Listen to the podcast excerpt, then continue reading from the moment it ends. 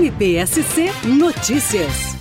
O município de Pomerode acatou recomendação expedida pelo Ministério Público e, mesmo no período de recesso forense, noticiou a edição de decreto municipal por meio de que anulou as provas aplicadas em 13 de novembro e marcou nova data para as provas referentes ao concurso público 50 de 2022. Conforme amplamente divulgado pelos meios de comunicação, vale lembrar que diversas denúncias recebidas pela primeira Promotoria de Justiça de Pomerode indicavam irregularidades na realização das provas, como a falta de detectores de metais, de fornecimento de embalagens para colocação de equipamentos eletrônicos de uso proibido, além de outras. Acrescenta-se ainda que no ofício à primeira Promotoria de Justiça, o município de Pomerode informou que integrantes da Comissão de Acompanhamento do Concurso e a fiscal de contratos administrativos da Prefeitura deverão estar nos locais dos exames em 5 de fevereiro, para evitar incidentes como aqueles relatados pelos candidatos ao Ministério Público na aplicação do concurso em novembro, quando não houve o acompanhamento direto pelo Poder Público Municipal.